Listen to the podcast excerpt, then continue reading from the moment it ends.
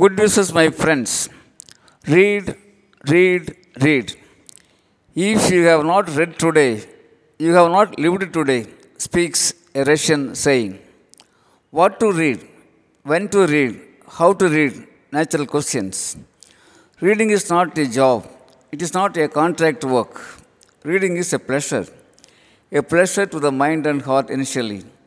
Once habit of reading is begun, it becomes a guiding force, a disciplined light. Yes, reading shapes, improves, brings respect to oneself as well as to others. Also, reading makes a person see the world with a wide, good perspective. Naturally, it gives a vision to the reader.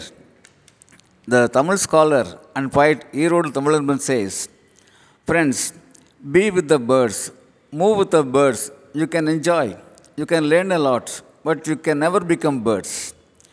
Be with the river, move with the river, you can enjoy, learn a lot, but you can never become river. But be with the books, you will become a book. Yes, the world will look you as a book. Yes, a book of civilized personality. It's a good habit to carry a book wherever one goes. Deep reading connects us with the world's most creative, inspiring people. Karl Marx, Aristotle, Emerson, Seneca, Mahatma Gandhi, Tolstoy, Pandit Nehru, Arignar Anna, Kalaignar Karunanidhi, APJ Abdul Kalam, and many of these wisest personalities who graced this planet till date share their knowledge through their writings and sayings. Reading, voracious reading, makes a person enthusiastic. Life is meaningful and beautiful for those who read themselves and the world. The need to be understood, cherished, and honored is the greatest human hunger. The need to be understood, cherished, and hunger, honored is the greatest human hunger. This hunger is the most root causes of all the many other hungers. A wholehearted understanding of these things and people is the solution.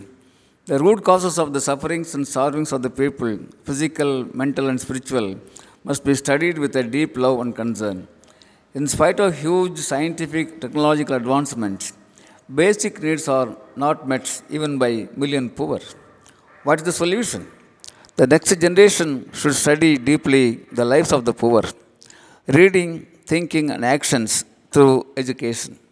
Friends, let's give a man making education our youngsters. Yes, an education for human excellence. Thank you, Aranga Gopal.